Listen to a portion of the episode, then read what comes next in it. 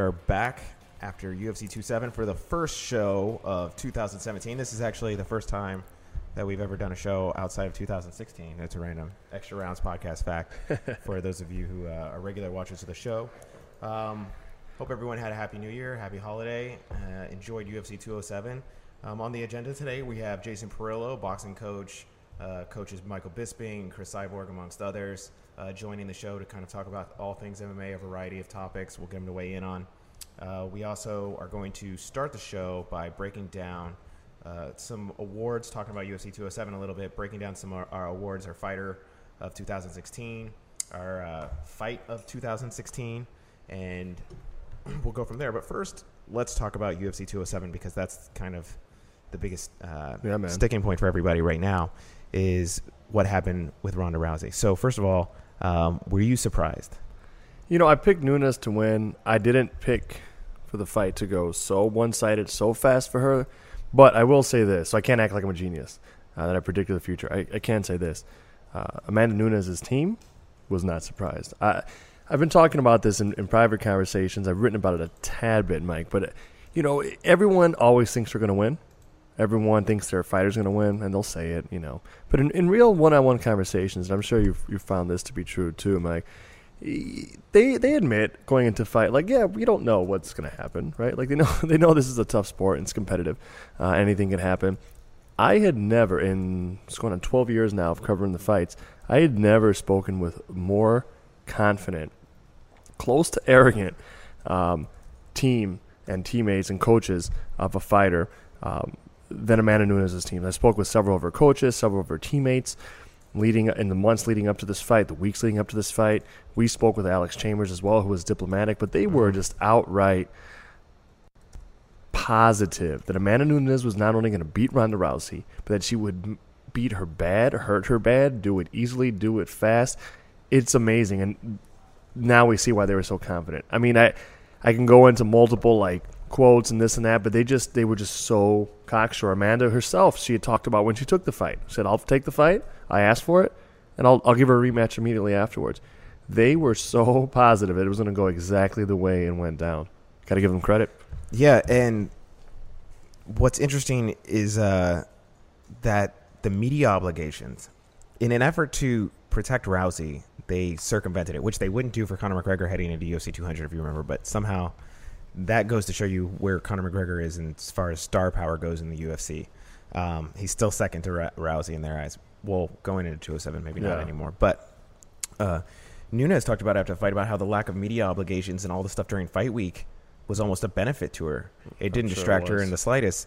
Um, if anything, it helped her. She was able to. She talked about in the post fight press conference about how she was able to enjoy the week. She didn't have media obligations. She didn't have open workouts or have to rush around and do all these things. She could kind of just have a normal week and fly under the radar.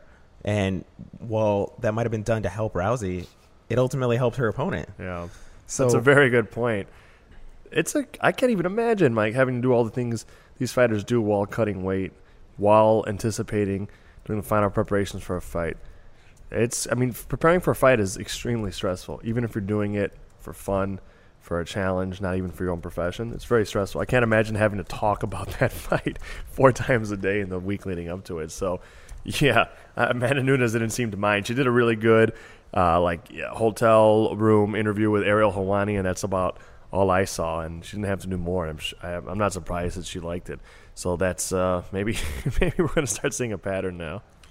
Yeah. Uh, you know, it's, I think fans t- take it for granted how much all that stuff kind of weighs on you and distracts you. And, you know, you're trying to cut weight, but you have to, you know, you have to do media day and press conference. And then you have to sit in this room and do these like live broadcast stuff that we see. It's like every ESPN and Fox Sports and this show and that show.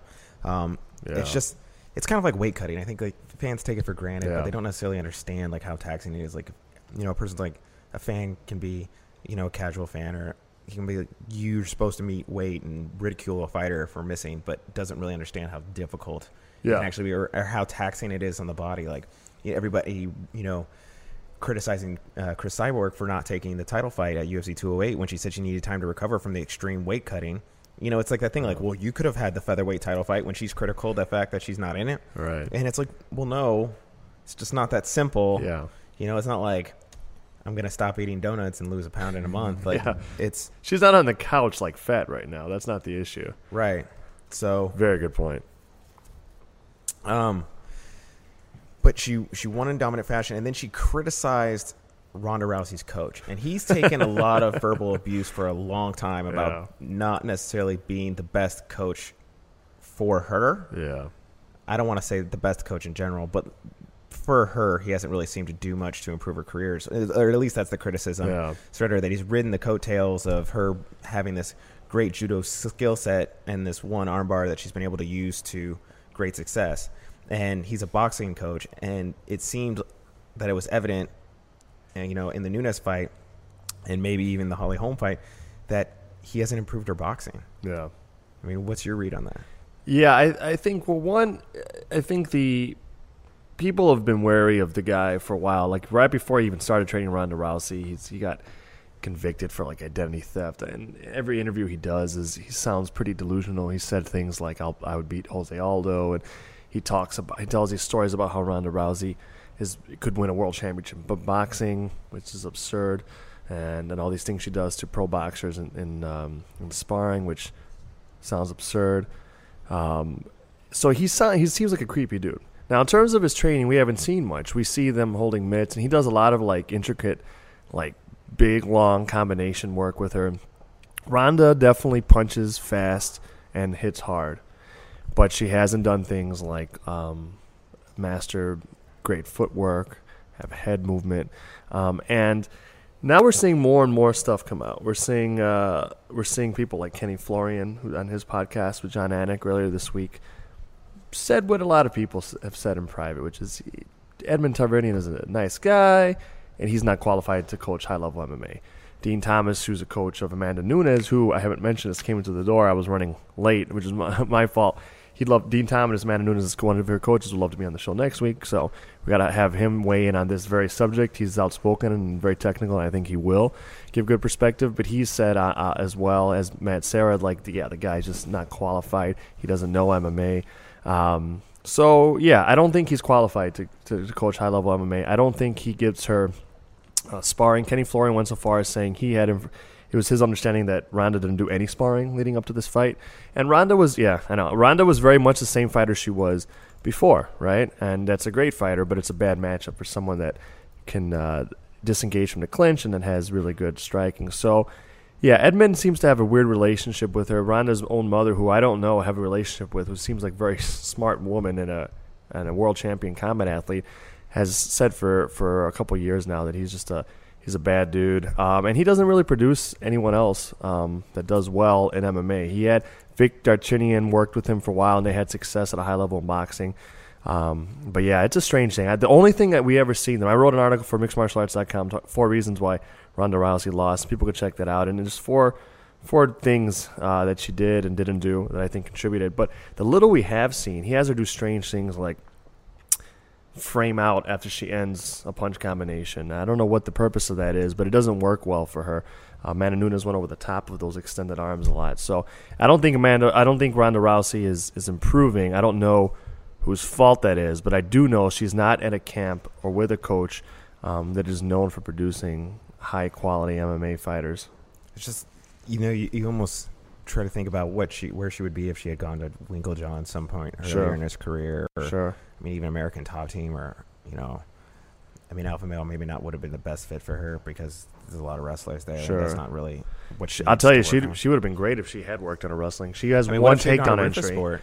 What's that? Rufus Sport. Rufus Sport, TriStar. I mean, and and rus- working with wrestlers would be great. One of the things, I, one of the reasons I say she lost is because she didn't learn to to change her her levels with her takedown entry. She always comes high for the high clinch, and now people are disengaging from that. Like, you know, r- think about this: Ronda Rousey had no success with takedowns against Holly Holm. She dominated takedowns in two fights with Miesha Tate, who's a wrestler, by you know originally a wrestler. Miesha Tate had a great deal of success with takedowns against Holly Holm. Is she a more dominant takedown artist than Ronda Rousey? No, but she is a more diverse one. You know, uh, Miesha will go high for a clinch. She'll, you know, she'll she'll work inside and pummel in. She'll shoot low for even like an ankle pick. Sometimes she's a more diverse uh, takedown artist. And and at the end of the day, you, you need that, you know. But yeah, there's plenty of options. She got she got hooked up with with uh, Edmond, Tyre- you know, a, a while ago, and I guess she had faith in it. And And to her credit, she's very loyal. She's been very Sure. defensive of him over the years, Yeah. and she's stuck with him despite. I mean, this isn't a new thing. People Right. have said this for a long time, and she stuck by him and defended him uh, time and time again. But I mean, Travis Browne doesn't necessarily have the most stellar record since going there yeah, um, either. Uh, you know, so it's just something. It's it's an interesting situation, which leads kind of to the next thing. What do you think she does from here? You think we'll see her fight again? You think she retires? I really don't know because I, I don't know her well at all. I, I wouldn't. She's she issued that statement, Mike, saying like she's going to consider what she's going to do.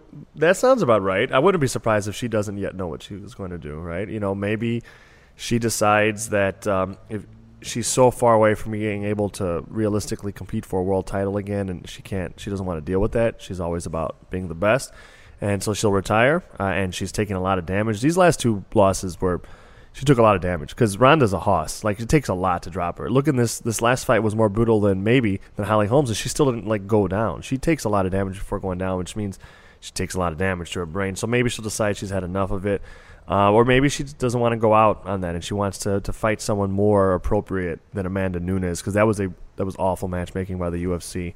Not forward thinking, not long term thinking, and and pretty pretty callous thing to do. So I don't know. I, I really don't know what she'll do. That being said, if you're Ronda Rousey and the WWE's calling, and they're like, "Hey, come on, Yeah, we'll get you on the Brock Lesnar kind of schedule. You compete at some pay per views. You show up to a few televised shows. You know, you're not one of the people who has to show up week and week and week Yeah. and travel. You know, you get that extra thing. I think. I mean, it's hard not to take that.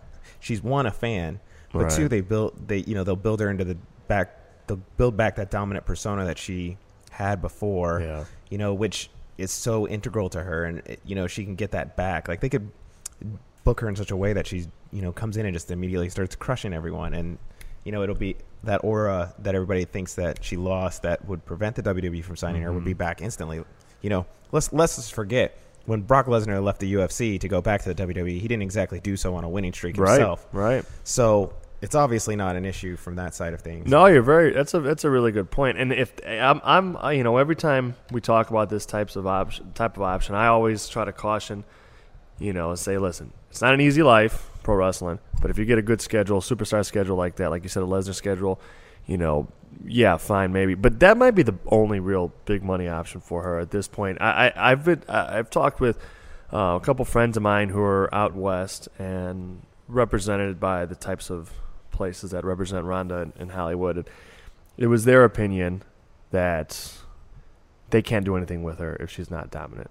And so now those movie options might be drying up. Um, they already were stalling before because she's not like an actress, you know. the you know WWE can kind of build that back as Yeah, well, though, they sure and could. they have their own movie studio. They sure could, yeah. So you know, the Marine Eight could use a co-star. there you go.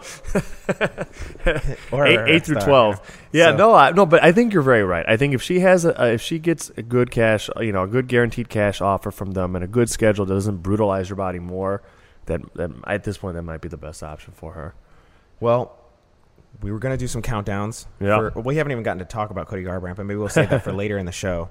Um, and uh, as I'm, we're doing this, Alan Jouban, who was on the show last week, Yeah. just called out Johnny Hendricks. So there's that. oh, Um, but anyways, we wanted to do some countdowns from 2016.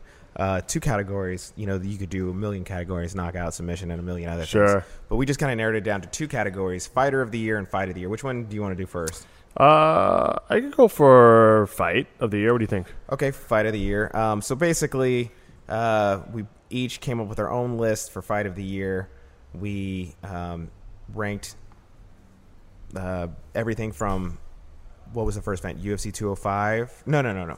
195 What was it? Yeah, I think you might be right. to uh, one or to 207. Yeah, So um, I'm trying to queue up the graphics here. Sorry. and I Uh, I hope the graphics don't correlate to my incorrect labeling of Doo Ho Choi. Spoiler alert! Alert.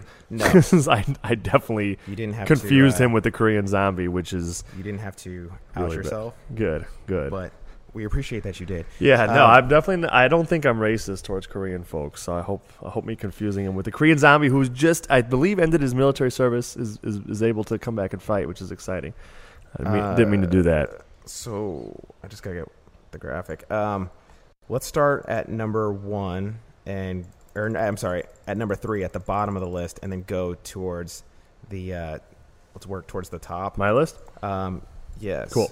If you want to go ahead and do your list, Cool. So I did three because I'm lazy and Mike did five. So here's number three on my uh, my list of 2016 fight of the year is Choi versus Swanson. It happened recently. Uh, it was a phenomenal fight. It was blood and guts, a lot of offense. We saw a lot of technique in there. It was it was pretty brutal. It was one of those fights, Mike, where I loved it and hated it. Right? I appreciated it for what it was. Incredible display of skill and intestinal fortitude and conditioning and I hated that anyone had to take that much damage as those two men did. But it was it was it was a phenomenal fight. It's a legendary type of fight as far as far as I'm concerned. okay. Number two, um, Joanna Jędrzejczyk versus Claudia Gadelha two. They first met basically in a number one contenders fight a couple couple years ago. They met again um, this past summer in a headlining contest and a big weekend for the UFC. And it was a great fight. There was ebbs and flows. There was a comeback. You know, it, it was really, it really kind of typified Joanna Jędrzejczyk, who pops up again later uh, of a best of 2016 in my list, at least. Um, she has been both challenged and had to come from behind, and she's also remained standing as dominant. And that fight, Claudia Gadelha came out and was not only just like outscoring Joanna in the beginning of the fight, but I was like, oh, geez, Joanna doesn't have any answers for this. This is going to, this might get a little bit ugly. Claudia was really uh, tuning her up a bit. And Joanna, what did she do? She kept the same pace for five rounds, outlasted her, and, and won and earned the decision. I thought it was a remarkable fight where And both maybe- women did great. And maybe took the most damage we've seen her take. Yeah, it very well could have been. Uh, It very, it very, very well could have. Um, I think it was a cool fight because you know, for Joanna fans, she's still the champ. For Cla- Claudia fans, she's certainly as good as, as Joanna, right? And she's certainly still the number one contender. It was, it was a phenomenal one. All right, number one on your list. Number one. So I was at Joanna versus Claudia covering that. I was not at this one, but good gosh, I might have fainted if I had been there in person. I had to see this. But Carlos Condit uh, versus Robbie Lawler. Um, I that was just about as brutal as it as it as it gets, and that's saying a lot if we're talking about uh, Robbie Lawler fights because most of his fights, um, win or lose, um, the last couple years have been real, real slobber knockers. Just uh, an incredible war of attrition from both guys. Um, Robbie, this late in his career, still able to take that much damage and and shell out even more. Super hard to score. Again, neither guy I think should be should have been considered like diminished in standing after the fight. Um, yeah, that, that that one was also an all time great with the stakes that high, going five rounds. You know, Cub Swanson and Choi it was a great fight, went three rounds. This one had a similar, if not higher, pace and rate of violence for five rounds. It's pretty crazy.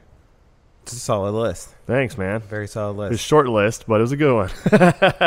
Well, let's get into mine. yeah. Uh, for number five, I have Holm Tate, UFC 196. You know, Holm was picking Tate apart, and then Tate just dug deep to come out with a submission win in the fifth round. I mean, she doesn't win that fight without Holm going to sleep, and Holm like wasn't gonna tap. you know, that's not maybe the safest thing to do, but you can respect the uh, heart there. Um, but just absolutely uh, tremendous. Um, you know, the Tate side of it more so just you know, being able to dig deep and come back from to win in this huge monumental moment. She always wanted to win the UFC belt. She never had it uh, a chance as long as you know she fought Rousey, lost the second time. You know, she seemed like she was always going to be the gatekeeper and never get that third shot. So huge moment for her.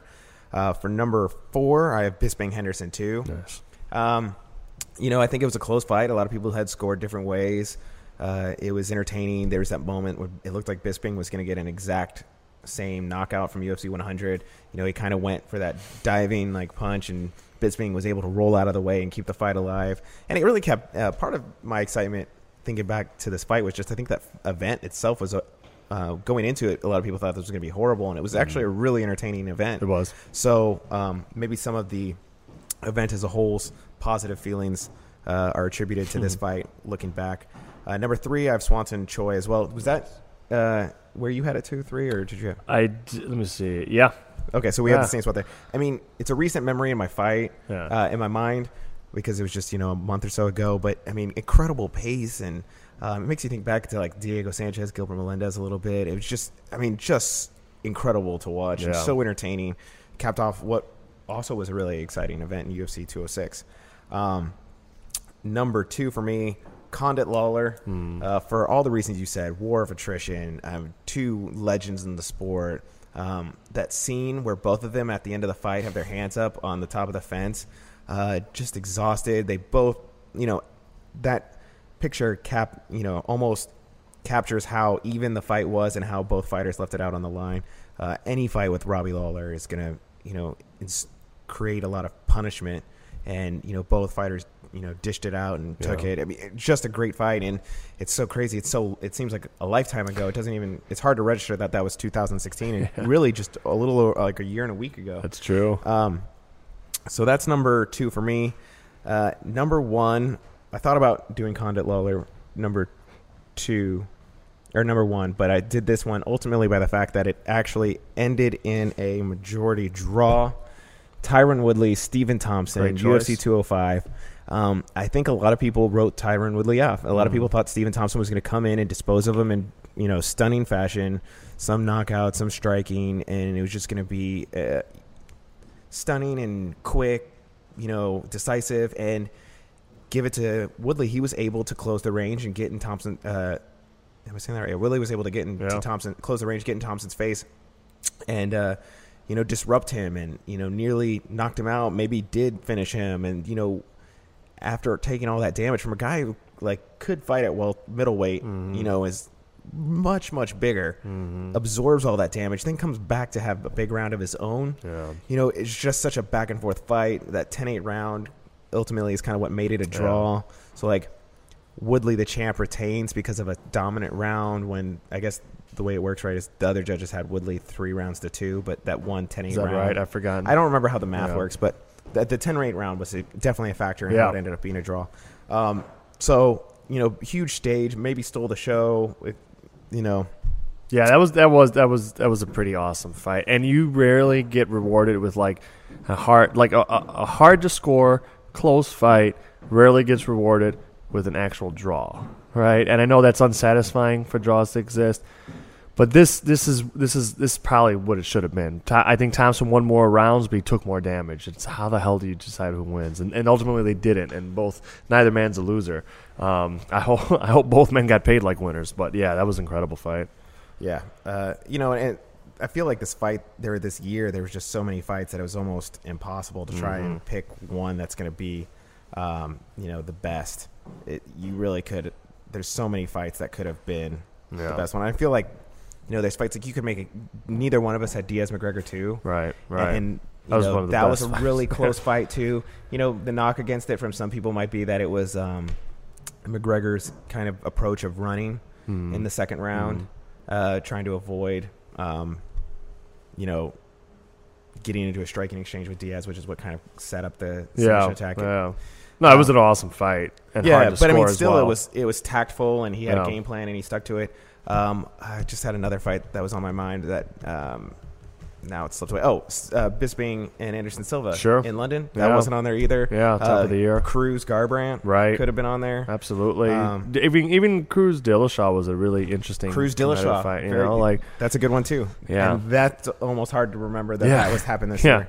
no, that's true. There were uh, there were a ton of them. It was it was awesome. It was hard to it's hard to to choose fighter of the year as well. I don't know if you want to do that now, or if you want to give Jason a call. Um, he might be he might be ready now. Uh, if Jason's ready, we can get him on. We can try Otherwise, we can always fill time with fighter of the year. Now, to uh, while you're checking in with uh, Jason, I will say that See where I plug it in. my Thank you, sir.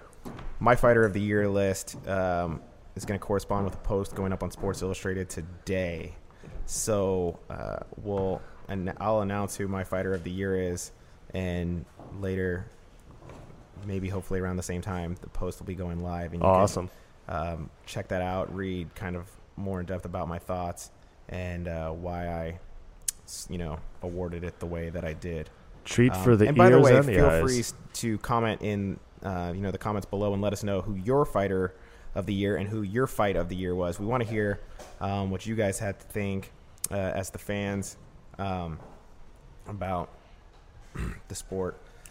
We just got a uh, an email too from one of our listeners. If we have time later, we'll have to we'll have to get to that. Throw that in. I'm gonna. Do you want me to try to reach Jason now? Sure. All right, we're gonna give Coach Jason Parillo a call.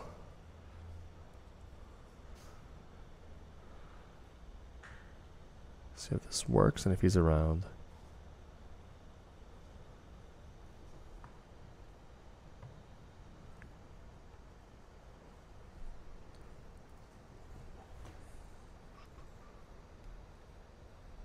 Uh, I looking don't in the if it's comments. Up. Is it up already, Jay? Oh. Yes. Jason, can you hear us? Yep, there you are. Hey, Coach. So, Sorry about that. Hey, it's Elias. I'm here with uh, my co-host Mike Dice. Hey, how are you? Mike Dice. How are you doing, Mikey? Doing well. How are you? Oh, I'm good. I just leaving the gym. Had a bunch of people just beating the shit out of each other. That's- exactly how I like to spend my Wednesday. Coach, you're you're a busy man. You've got um, a bunch of your fighters very very uh, involved in a lot of different stuff. I wanted to get your take before we get jumped into to some of their fights and their situations. wanted to get your take on Ronda Rousey, her coaching and her and her striking. Um, back in over a year ago, you and I did some work, and you, you know you talked about with with Cris Cyborg. You guys broke down how Ronda tries to get into the clinch because, of course, she's a she's a grappler, even though she had a couple striking knockouts. Now people are coming out of the woodwork. Um, Kenny Florian had some some good comments. Din Thomas, who's a coach of Amanda Nunes, has said stuff. Matt Serra, basically saying, "Hey, Edmond's a nice guy, but he's not a high level MMA coach." I I just wrote a little piece, uh, coach, talking about four things that Ronda did and didn't do that really hurt her in the fight. But basically, she seemed like the same fighter she was uh, a, a year prior. She wasn't moving her head. Um, she she doesn't seem. I, I people are saying you know she didn't look like she sparred much. What's your impression of her skills and her development, um, specifically in, in striking? I know she's someone you you all have paid close attention to because she's had such a, a rivalry with with Cris Cyborg, who you've coached for years. right. Well, you know, I mean, it, it, there definitely wasn't a whole lot of sparring going. I mean, I guess they said there was some sparring going on. Um, you know, I've got a lot of different takes on it. And if you know me, I'm not big to badmouth other coaches and other people, really, for the most part, Sure. because you know, the fighter makes a decision, and you know, when you're being called one of the greatest fighters of all time, that type of thing, you know, you you probably either you yourself think that your opinion about what you're doing is going to be run on point because you're you know this great phenom or whatever. But um, you know, I always being a coach being blamed for fights before in the past when I've known that it, it, it it definitely wasn't my my doings. Um, in this case, it's a little different because Edmond is is is a very hands-on guy and he makes a note to let everybody know, you know, he's a he's a head honcho there in that situation. So, but you know, I can't point my finger at, at Edmond. I can't point my finger. I mean, to me, it looks to me like um, you always you, you got to point your finger at Ronda a little bit too. You know, uh, you know, she made choices. I, you know, for some reason she was avoiding the media and all this. Obviously, she was a little heady, um, and it showed in the fight. You know, she looked like she actually regressed as opposed to gotten better. Um, I don't think I don't look at uh, uh, Amanda Nunes. Amanda, did I say that right? Amanda Nunes. I don't look at her like the world beater that she is. I mean, she doesn't overly impress me. I, I think Holly Holmes is actually even sharper than than Amanda. Um, you know, with that being said, to me, she looks like she she regressed, if anything. You know, and that probably is even more of a mental and mm-hmm. emotional thing. You know, obviously, mentally and emotionally, she wasn't there because you know when you're there and, and, and the competence is there where you want it to. You know, you you'll, you'll, you got to take on those extracurricular things that you got to do the media and whatever you know, you, you can't be scared of people, man. You're scared of people. You're scared of yourself. You're, you know, you're, you're, you're scared of the situation you're getting yourself into. And, and if that's the case, you know, you got to go back to the drawing board. To me, she should have started off with a lesser opponent. She was knocked out uh, pretty, pretty clean by Holly Holmes. Um, everybody knows that that she was having a, you know problems mentally with it. You know, she went on talk shows talking about how she mentally had problems with it. You know, with that being said, you know whoever manages her or her coach, whoever's involved of helping her make her matches, you know, probably should have thought about, you know what, we got we, we got plenty of longevity in this girl. She wants to continue to fight. You know, maybe we should, uh, you know, maybe we should uh, get our bearings back. You know, maybe we should get it in boxing. We should call it tune-up fights. But you know, maybe we should get her a little bit of a tune-up fight before we put her right in there in the, in the firing line for uh, the world title. You know, so you know, she she had a lot of questions that she wanted to get answered for herself. And uh, in 48 seconds, she really didn't get any answers. She found out that uh, that you know she wasn't ready for this situation anymore, or you know, will she be ready in the future? Who knows? But you know, this situation she was definitely not ready for. Coach, it, it, it fights like the uh, Ronda's fight against Holly Holm and, and Amanda Nunes. It, did did they show a little bit of why you guys were so confident um, that Cris Cyborg would, would do so well against Ronda all these years? Oh my God, yeah. I mean, I but I know like it, it, it, it, this is all we look at our whole lives. All I look at my whole fucking life. That's all I do. I, I, I neglect my family looking at this shit, and it's, it's you know I you know and I neglect life looking at people and the way they fight. You know, and, and standing up on her feet. I mean, if we think about it, this is the only second girl that she's fought with that can stand up on her feet. The first girl that can stand up and fight a little bit, you know, she, you know, took her title. You know, the second girl that could stand up and fight a little bit exposed her. You know, um, it it bums me out. I feel bad for Ronda Rousey. I, w- I was cheering for Ronda Rousey for that fight. I wanted Cris to get that limelight. Of course, of course, that's what I preferred to see happen. You know, um, but uh, you know, I, I, I feel bad for her because she's been mi- misdirected in, in, in a few situations, and uh, because of the, the high profile that she is, you know, she has to, you know, suffer this defeat in, in a bigger way that, that than some people do. You know. Is this this cyborg Rousey fight's kind of like MMA's Mayweather Pacquiao? Is the this fight now just kind of the final nail in the coffin of cyborg Rousey never happening? I think so. You know, I, I think. Uh, I mean, I think so. I mean, it, the girls are both so young. I mean, Cris is 30, 31 years old. I don't see her any going anywhere for the next, you know, half four or five years. I mean, a lot can happen over four or five years if if, if Ronnie's a Ronda Ronnie if Ronda is Ronda Ronda is a she's a hungry fighter and still wants to prove to be the athlete the competitor that she is you know, she's got plenty of time to come back and and, and, and improve that you know but it's hard to think that you know, they're saying that she was already at 135 a week before the mm. fight so it's just hard to see them ever really match they couldn't get it together. They couldn't get together before this fight happened. I mean, this just set it back a whole a whole lifetime. You know, uh, for me, I prefer to see. I like to see Cris train at a uh, be the title holder at 145. I like to see Ronda do well at 135.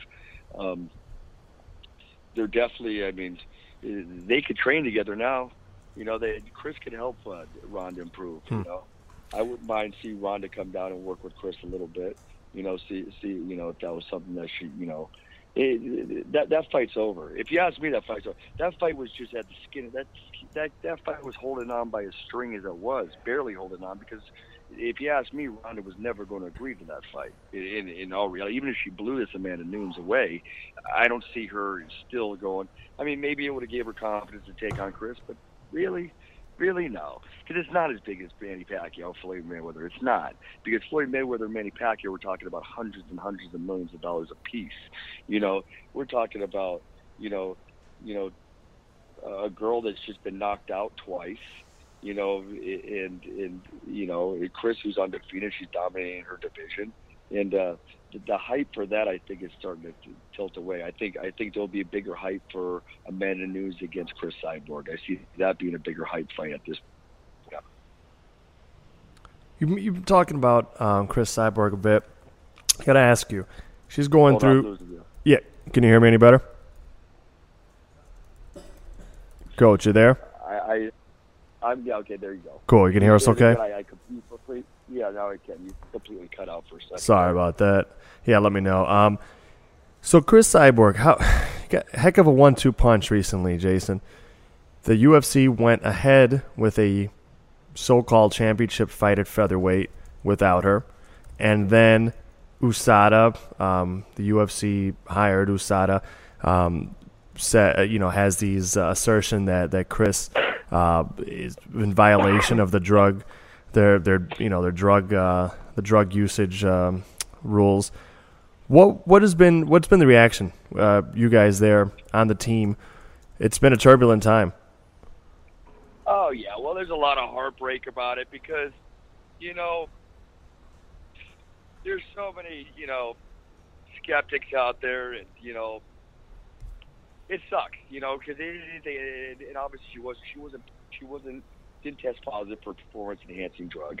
You know, then by no means was that was that, you know, what she got busted for. So I got an t- attorney call me to the line. I'm going to have to answer that a little bit later. Hmm. It'll be a long conversation, but um, Hopefully not for anything you just No, said. but- Yeah. you you you, you know, uh, it's heartbreaking. You know, I wanted to, I she I, it, it, that was her title to make history and be the first uh, woman 145 pound uh, champion. And I'm bummed that fight didn't go through. Now this thing that's going on with this other, you know, it it sucks because you know she has to go out, she has to go, she has to you know go meet up with her doctor. She has to prove you know, innocence where there's really no guilt, you know, so it, it, it makes it a, it's just tough. It's heartbreaking because, you know, we've all been working on this. Me, her manager, George, you know, and, you know, our whole team, you know, really been working on exactly this, getting into the UFC, making the, creating the 145 pound division, being the 145 pound champ, being the greatest woman champion, the greatest woman fighter of all times. You know, that has been an ongoing goal for years now. It's not just something that now that she's gotten the UFC, you know, we got a little, you know, oh, we're in the limelight now, and and, and, and there's been a little bit of work leading up to that point.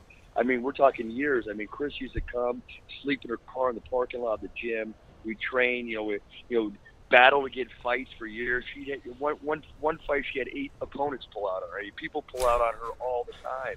You know, it was years of this stuff. You know, flying out to Kansas City, fighting in Kansas City. You know, telling people, "Hey, I trained this girl, Cris Cyborg. She's the baddest woman on the planet. She beat Ronda Rousey. She beat this girl. She beat that girl. Who's that?"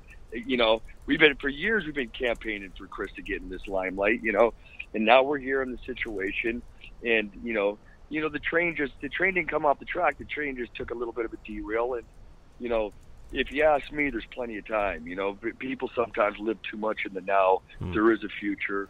Um, Cris is going to be fine. She's she's going through all the steps to handle her situation she's in right now, and uh, to me, this is going to be you know, you know, water the rug, and it's going to be swept aside because it, it, it, there's nothing serious in the situation. The only thing that's serious in the situation is times got held back a little bit from what we've been working on all these years. Well, and the relationship seems to. I mean, honestly, like the the relationship seems kind of like serious, like between her and Dana White. Like, you know, I was going to ask you next. Like, do you find it strange that um, Dana White, right after the USADA like alert came out, I don't know what to call that stuff, uh, the, the the notification that she may have been violation of the rules. He he went on the record in an interview and said, "Oh, I don't know if Cris will ever fight in the UFC again." And then for other fighters, he's and the UFC are always careful to say, "Hey, there's a process. We'll see how the process plays out." That type of stuff, that eagerness for him to say something like that about her, combined with the negative, uh, sometimes misogynistic things he said about her. I know Cris on the record has told, um, you know, me in interviews when I've been at the gym, like, yeah, it's a strange thing when when your when your boss, who your promoter, who's supposed to be promoting you to the world, denigrates you, right, and insults you. Were you were you shocked by Dana White coming out and saying something like that, or you guys not shocked by him kind of throwing under the bus? Well, you know, well, Dave, to me, Dana, Dana's always seemed to be an emotional, you know, speaks, speaks, you know, straight from his heart, I guess, or shoots from the sleeve or his hip or whatever the fuck you want to say. You know, it, it, it, it's not a, it's not a shock to me. No, by no means is a shock to me. I, you know, I've had other fighters before that, uh, you know, that he didn't have a good relationship with, and you know, had good relationships with some of them, and bad relationships with them. You know, unfortunately, we all got personalities, and and sometimes, you know, we're all going to rub each other the, the, wrong way, especially when we're working each other, making money off of each other. You know, so, you know, I, I don't know what that. I think that, that I think that conflict, if, there's any conflict between the two, I think that's died down tremendously over the last year. But I feel like it could it would be it could be killed. But with you saying that, I didn't hear everything, Dana, and and, and I, I know you know me, Elias, and I, I, I you know how I am. I, I I try not to to read and listen to every piece of Sure. everybody's opinion. Sure. So many fucking opinions. Obviously, you want to hear Dana White's opinion because he's the head head honcho, you know. So you want to hear what he has to say. And uh, I, I, I and, and, and, and Dana probably was a little frustrated with Cris because I, I think his his goal was to make that division, you know. I think he knows that he has a star in that division, you know, and it is probably frustrating a little bit. But to be vindictive and say she's never going to fight again, you know, that's not that's not the right way to go about it. And, and, and that to me sounds like an emotional, something emotional coming out of his mouth as opposed to, to a fact, you know, and, and, and we've heard him change his mind, you know, many years ago, he said there would never be a women's division ever. And you got right, you know, now the women's division's making a hell of a lot of noise, you know, over the last three or four years. So, you know, I, I, you know, I, I think, uh, I think some people, bosses and, and employers and, and and whoever, you know, I think sometimes they, they, you know, they press a, they, they press on you a little bit hard to let you know how, how Mm. upset they were by decisions that you made also at the same time. And I'm not saying it's the right way to go about it.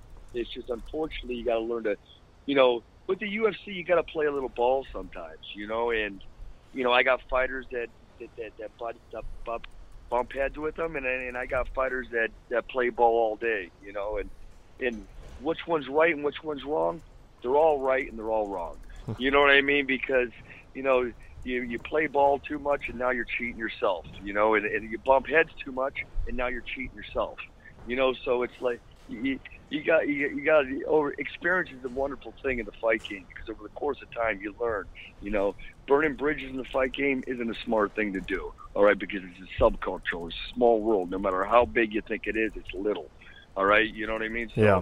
You know, through, through experience over the course of time, you know, you, you learn when to play ball and when not to play ball. You know, and and uh, and um, you know when you start bumping heads with the president of the, I'm not saying that's what she's doing, but you know that you see it with him. You, you see him emotionally react different to different fighters. You know, whether it's a Conor McGregor or a Ronda or a Cris Cyborg or you know somebody that you know he's he, he's you know they've rubbed each other the wrong way a little bit. You know, he, he he speaks the way he speaks. You know, we can't really sit there and wrap our lives around that. You know, if Cris is going to sit there and wrap her life or in her training and her future around what Dana White says, we're fucked anyways now, aren't we? You know what I mean? Because that's not the way we got to think here. You know, I who gives a shit what anybody's fucking saying? The truth of the matter is, actions speak louder than words. Now, doesn't it? Especially in the fight Mhm. game, I I hear fighters run their fucking mouths every day of my life. I'm not being negative. What I'm saying, they're all my, my fighters run. Not a bad thing. You need to run your mouth. You need to. That's what you do. Sometimes you run your mouth. You're going to put it into action. That's fine. Mhm. You know, but you know, you know, actions speak a lot of words. We can we can sit there and bitch and complain about what Dana's saying. We can bitch and complain that we we are fighting, that we're not fighting, that we're fighting. It doesn't matter. At some point, we're going to get back in that firing line, and she's going to perform the way she's always performed, and it's going to be at a high fucking magnitude. It's going to be a brilliant performance, and she's going to slaughter somebody. You know, and that and that action right there will put us back to where we need to be. You know, because she just had had that stellar performance, and now we're you know she's been she's knocked out four of the five girls in the first round of the last fight. In the second girl, or the one other girl, she knocked out in the second round. So last five fights, she hasn't been past five minutes. You know, five minutes and thirty seconds or whatever it is. Mhm. You know, that's the way to go fight. You know that, that and that speaks volumes. You know, and and that that would be spoken again. Right now, she's going to get a little backlash from the company. You know, what she needs to do is stay true to herself, stay doing what she's been doing for the last five years leading up to this point. You know, being honest, staying true to herself, plugging away, training her ass off, and continuing to be one to be the best in the world. Coach, You know? that, that's an awesome answer. Before we let you go, what we've got, I got to ask you. Last one, I'll throw three into one. Do the best you can here. Michael Bisping and Tyron Woodley seem to make their own super fight this past weekend. so I'm curious what you think about that possible fight, uh, catchweight fight. We want to know how BJ Penn's looking to you as he's he's he's returning uh, to the ring, and what uh, what do you think Tito is going to be able to do to Chael Sonnen in their fight? Um, well, that is the easiest. Uh, let's see. Let's go. Let's see if I can run it like Bisping. Yeah, the Woodley fight. Yeah, that's that's that's all fun. I, th- I mean, yeah. Hey, great fight. Mike's fine with smaller guys. You know what I mean? uh, and Mike speed, Mike Mike speed can. Ma- I know Woodley's fast as hell. Mike's speed can match up with a with a 170 pounder. There's no doubt in my mind. I've always talked about Mike's speed. Um, that fight that that fight to me is pointless. I haven't even discussed it with Mike to be totally honest because I don't know how serious it is. But it's really a pointless fight. It, it, it is it, to me it's a, a pointless fight. I mean, altogether it's a pointless fight. But we could go on to go on to BJ then. What, what how's BJ looking? I know you, you spent a bunch of time with him. I as a BJ Penn fan, I'm kind of worried at his age fighting someone like Yair Rodriguez. Why should BJ fans uh, be be okay with this fight? What have you seen that looks promising well, to you? Well, you know, he- well, you got to know this. Whoever, whoever, uh, whoever BJ, you know, they're, they're not going to put BJ in there with any slouch. We all know that. Um, uh, BJ, BJ left right before the holidays. Uh, his goal was to go out to Christmas and go back, go out to Albuquerque, and then come back out here, and then go. He's he, he's, he's talking about doing a lot of flying, but that's besides the point. Um, Yari's a, Yari's a very beatable fight. I mean, he's a tremendous athlete, tremendous fast. He's got all the fucking flash. He's got all the glitz and all the glamour. But at the end of the day, you know, he, he's he's not a, he hasn't been the big puncher, the big kicker. I think he's got maybe one or two TKOs. I think experience wise, you know, he's going to be in there with a guy that I don't think he knows what he's preparing for. You know, he's preparing for maybe the guy that he saw fall fight Frankie Ed- Edgar last, but uh, I think uh, BJ's a different guy than he was. Even though three years you could regress even more than you did three years ago, but Sure. I, I I I think he's I think he's made up some uh, some gains and and remembered who the fuck he is, and I think he's going to go out there and give this kid a shock. Love it. And Tito, what what are you expecting from Tito uh, against Chael Sonnen? Tito's going to if Tito fights away Tito fights the way that he's been he's been he's, Tito's in tremendous shape. He's been training for three months now, and uh, he's in he's in maybe the best shape I've ever seen him, even at 41 years old. I see him really eating up Chael Sonnen. I really do see him eating Chael Sonnen up. That's the goal. You know, the fights go the way they do, but uh, but I don't see how Chael Chael's going to have a very long night in front of him. Awesome. You're going to see. I'll tell you this: you're going to see the Huntington Beach Bad Boy on January January 21st. I know that much. well, Coach Jason Parillo, thanks so much for being on the Extra Rounds podcast with me and Mike. Always appreciate your insight, man. Thank you. Yep, I always appreciate being on there, man. You know me; I love talking about my guys. you're, the, you're the best. Thanks, Jason. Take care and best of luck with everyone. All right, take it easy, guys. Have a good day. You too. Bye bye. The great Jason Parillo taking time out to talk to us. Uh, he's got so many huge fighters. We didn't even get to ask him about um, really a lot about Bisping, who's been named I uh, know. fighter of the year by multiple outlets. We could talk with him for two hours with all the people he coaches, Yeah. man. Like it's it's and The- we, got another repeat. He's a repeat guest, Right. right? We're hitting back. Or we're, we you know we're having regulars now. yeah, yeah, Um, yeah. Uh, But the cyborg stuff is just so interesting. There's so much more that like you, I could, we could talk to him for 20 minutes just about that one topic. But you know, there's just so much going on in his world that uh, we want to get to. Um, Totally. so we'll just have to keep having him on. So I'm down with that. It's a good segue though because a lot of people have Michael Bisping. I think Rolling Stone and Mike Bohn were the first to uh, announce their fighter of the year. They did it before Christmas, even. Mike Bohn for Rolling Stone. yeah, Oh, okay. uh, at least I'm pretty sure. Yeah, and yeah. he named Michael Bisping fighter of the year. Some other outlets have named Michael Bisping fighter of the year as well. Um, It's an amazing story. It might be story of the year. so, in this edition of Extra Rounds Power Rankings, let's talk about our fighters of the year. Yeah, man. So we each compiled a list. Uh, you have a list for uh, of your three. Did you Power did you three. issue any awards for like one of the 18 outlets you write for? I I uh, I we did we did collectively over at Champions where I write and edit for. Uh, we've got a collective list coming out of several like a bunch of The whole categories. staff. Yeah, like all staff wide things. So I contributed to that. I don't know when it's coming out actually, but yeah, that I'm not doing a column for mixedmartialarts.com on that. Um, so yeah, just this that the champions one. I don't know when it comes out. I'll tell people to look Okay. for it. But Well, let's see if the champions, uh, the rest of the champion staff agrees with their let's with see. Elias. Let's see. Yeah. So uh, fighter of the year 2016. Are we starting with number three? Yep. All right, because I got a short list again.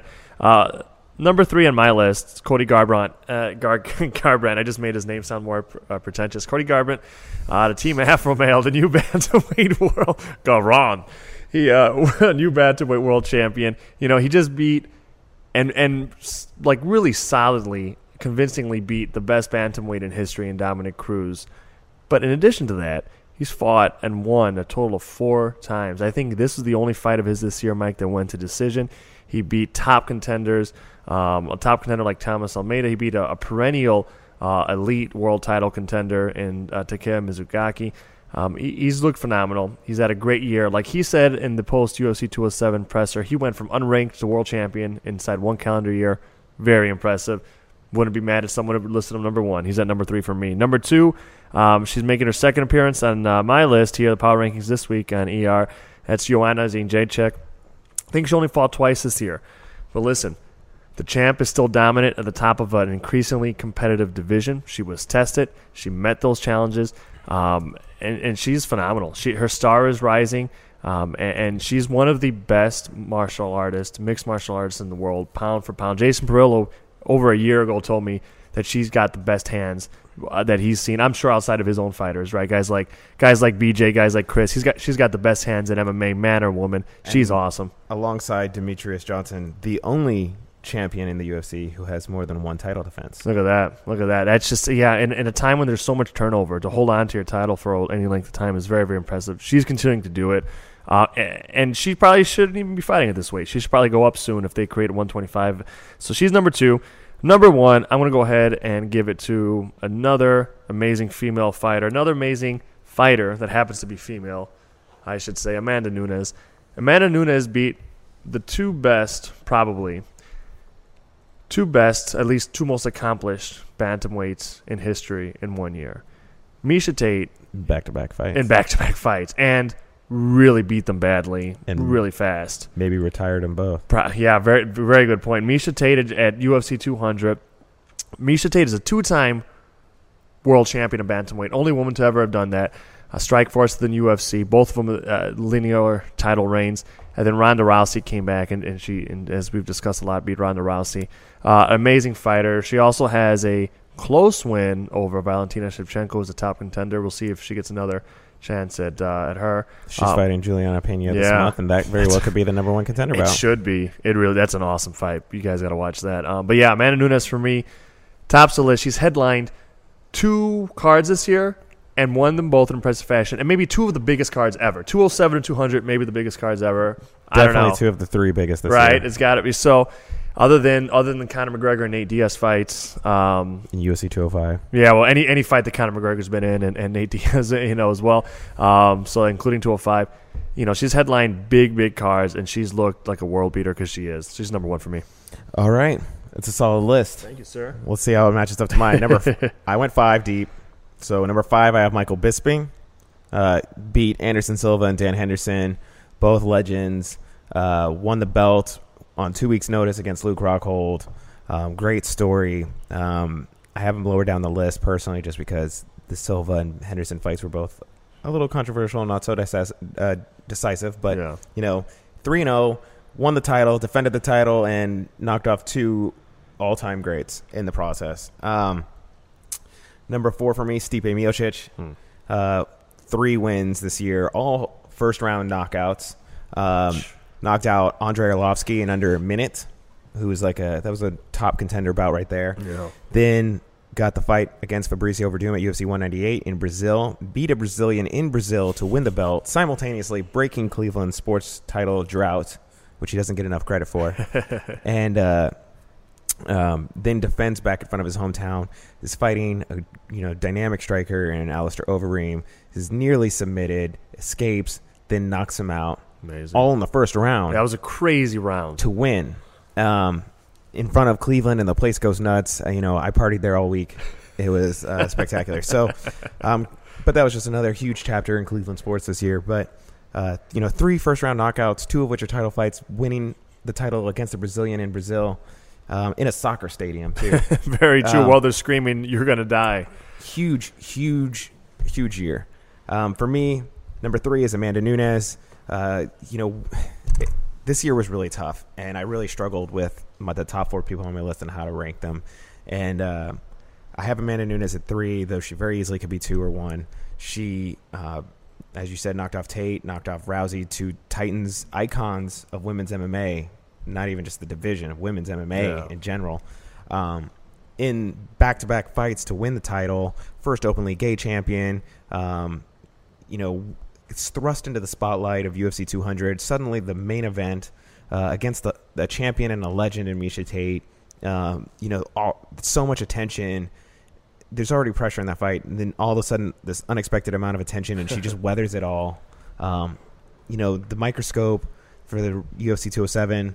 You know, you could say it wasn't that high because of the way Rousey handled the media and stuff. But you know, you have to feel a lot of pressure when you're fighting Ronda Rousey, regardless of whether people are asking you repeatedly about it. True. Um, you know, just a huge, huge year, like huge star in the making, um, and the first UFC fighter besides Ronda Rousey to successfully defend the women's bantamweight title. oh, Uh, look at that. fun fact. Not really a fact, but well, I mean, it's it a is fact. No, you didn't make it. Maybe up. fun is the word that's I had fun. So number two for me, Cody Garbrandt.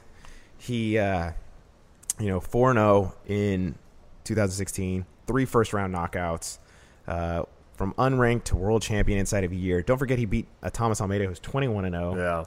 Um, I didn't pick Cody to win that fight. no, I, Thomas is a killer. he, you know, he just an you know an incredible story. Unranked, another Ohio person like Stipe. Um, so just a just a tremendous story, and the then in the title fight at the end of the year, I mean, it's one thing to go from unranked to world champion, but then you're fighting a guy who's never lost in the weight class, right. who's arguably the best pound for pound fighter in the world, and the people who think somebody else is the pound best pound for pound fighter, he beat that guy.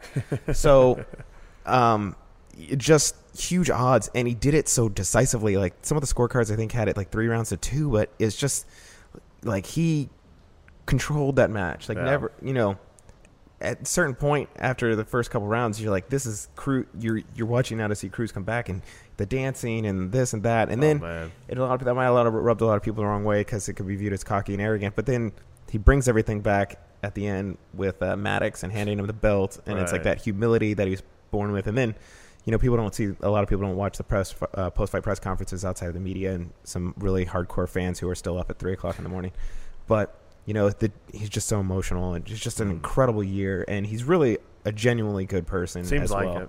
um, from conversations I've had with him. So, but there's not many fighters who have fought four times in a year. There's fewer who have won four in a year, and then there's fewer who did so going on unranked to a world champion. Yeah, Um, against only that one. quality. So, yeah, that's that's pretty Uh, amazing. Donald Cerrone, another guy who went four. Yeah, I in a year. mean, I that would be like I was I was thinking of Cerrone. He the only thing is he didn't end it with like winning a world title. So this and might be the kind most of what like, impressive pushes win. him off Yeah. this list. You know, Yeah. like you think of like people like Nunes and Miocic and Bisping, like that title, that one thing. Yeah, he right. very well could be fighter of the year, but that one thing is like He might get there in, old- in 17 because he's looking like a beast at, at, at lightweight. I mean, at welterweight. It's kind of crazy. and I'm prepared for all the hate on social media to come for this next one. But my number one, my fighter of the year 2016, Conor McGregor. So the argument against Conor McGregor is that he lost to Nate Diaz. Okay, but I don't think that's necessarily a huge issue, which is kind of hypocritical considering what I just said about Donald Cerrone. but um, he lost the fight.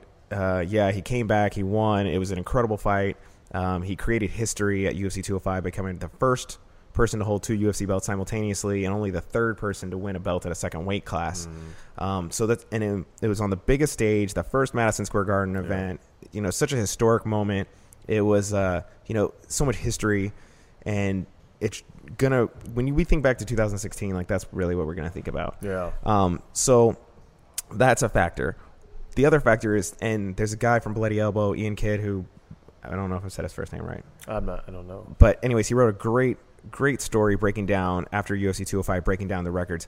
And Conor McGregor did more in pay per view buys this year than the entire UFC did in 2014 at between three pay per view events. Unbelievable. Um, all three of which we don't get exact numbers, but all are believed to have either been around or beat the UFC 100 record. Look. Um, Dana White said, of course, UFC 205 broke every record, and people believe UFC 202 broke um, the UFC 100 record. And then, I- you know, if you look at some of the stuff that Dave Meltzer does, I think he has UFC 100 and UFC 196 at the same 1.6 million buys. yeah. But like those three fights combined did more than the UFC did as a company in 2014. Right. Now, in his article on Bloody Elbow, you can go down and break down that he, um, if you look at the UFC's best year, which is 2010, uh, that was the height of Brock Lesnar. That was the height of Georges St. Pierre. Uh, he did more pay per view buys in 2016. I, well, I, that might be wrong. It's in a 12 month period going back to 194 Okay. in December of 2005 through 2000, So let's uh, say 205. 13 months. Yeah. Well, it's not even. It's it's that's literally November. 12 months. You're right. It because is it's 12 December months. to Yeah, yeah. November. It's not the calendar year. So in that 12 month period, he did more buys than Lesnar and GSP did combined during 2010, Wow. which was the UFC's best year for pay per view buys. probably more than Anderson if you're going to count Anderson too. Yeah, year. and he Yeah. breaks. He goes down and he breaks in the article on on Bloody Elbow. He breaks down how um, they're you know the big draws in the sport and what they average per pay per view Mm-hmm. event. He does it for Lesnar, GSP, Anderson Silva, and he even does it for Ronda Rousey.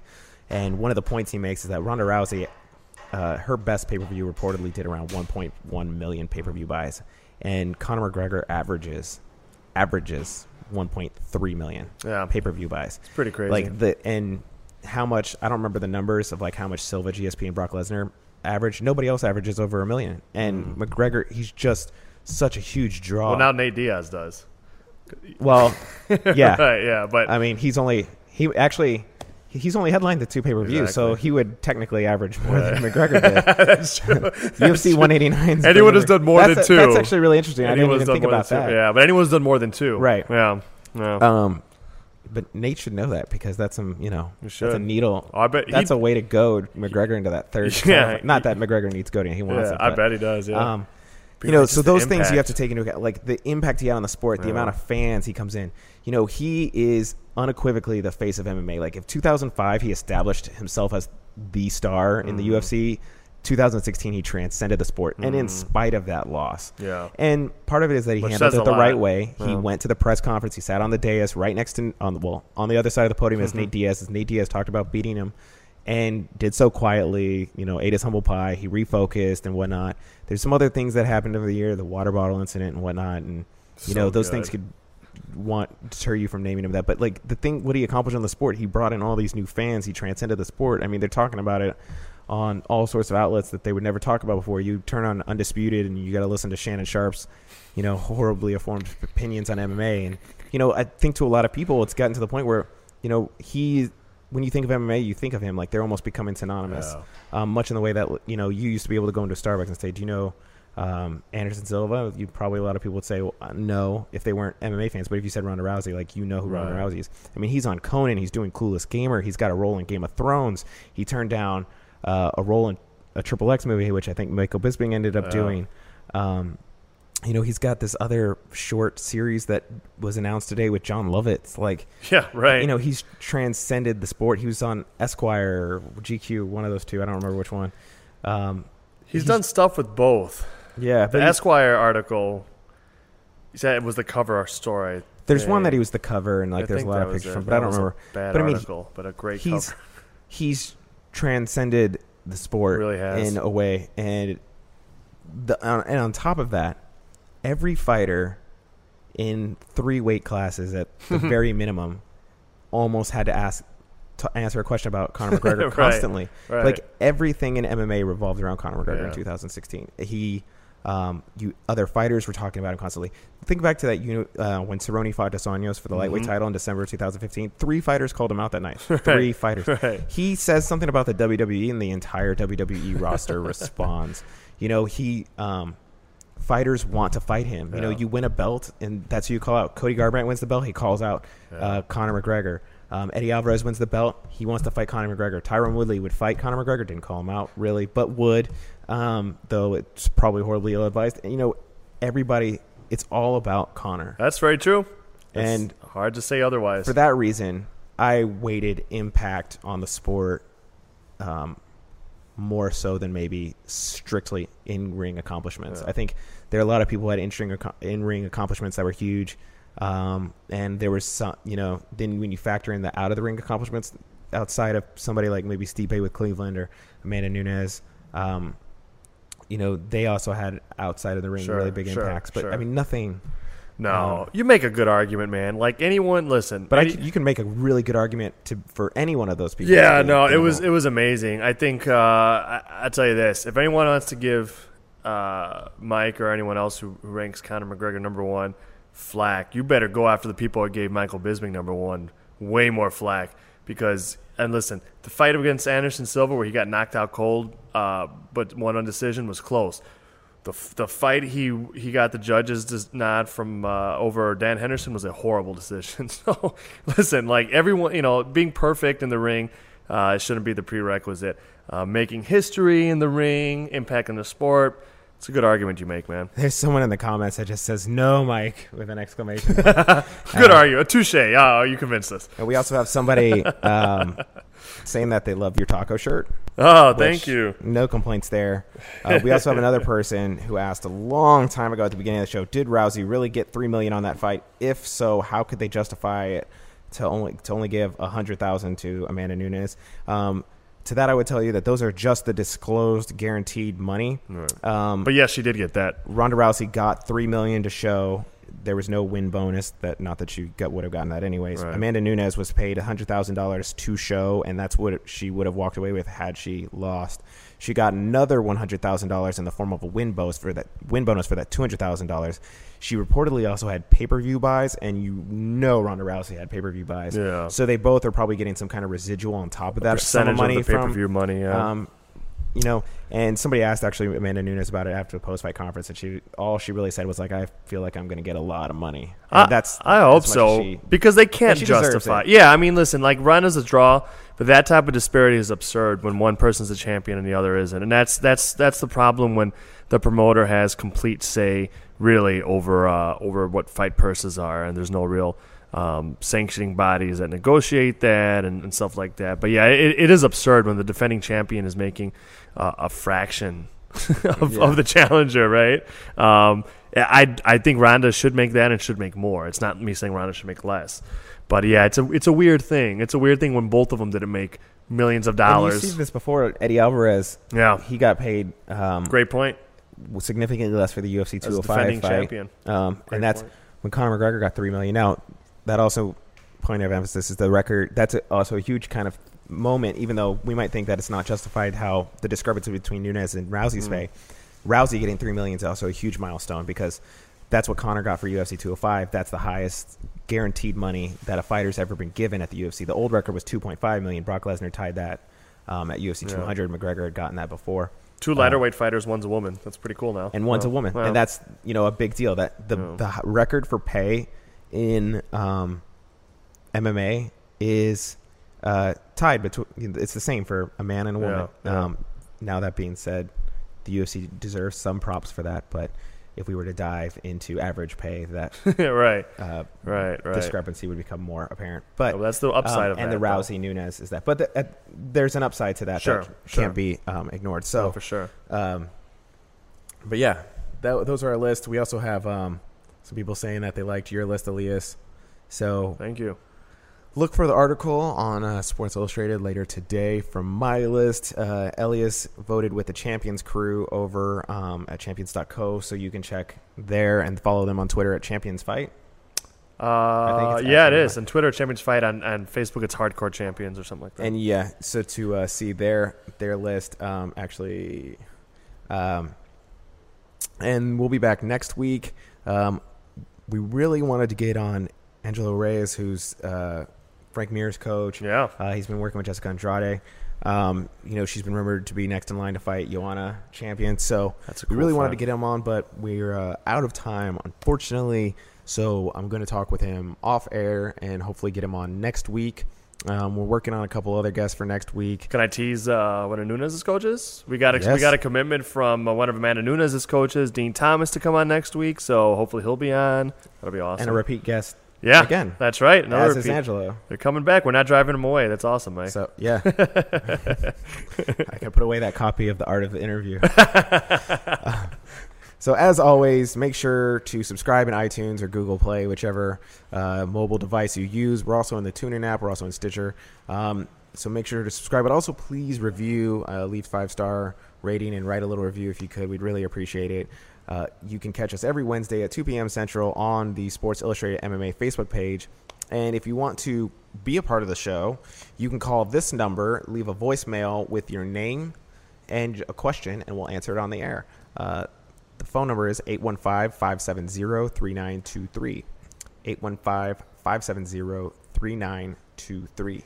And until then, we'll see you next week. Also, I should also plug that the Bellator 170 press conference with Chael Sonnen and Tito Ortiz has also been uploaded to the podcast. It wasn't broadcast, Oh, that's awesome. But if you subscribe, you can listen to the entire call with Chael Sonnen, um, Tito Ortiz, Scott Coker, Bellator MMA president's on there, uh, Paul Daley, and Brennan Ward, who is an underrated fighter, an underappreciated fighter, but he's a guy who just likes to throw bombs.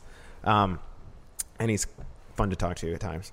So you can also get that if you subscribe. But again, uh, Wednesdays, 2 p.m. Central Time on the Sports Illustrated MMA page. Make sure you like the page so you get notified. And we will see you next week.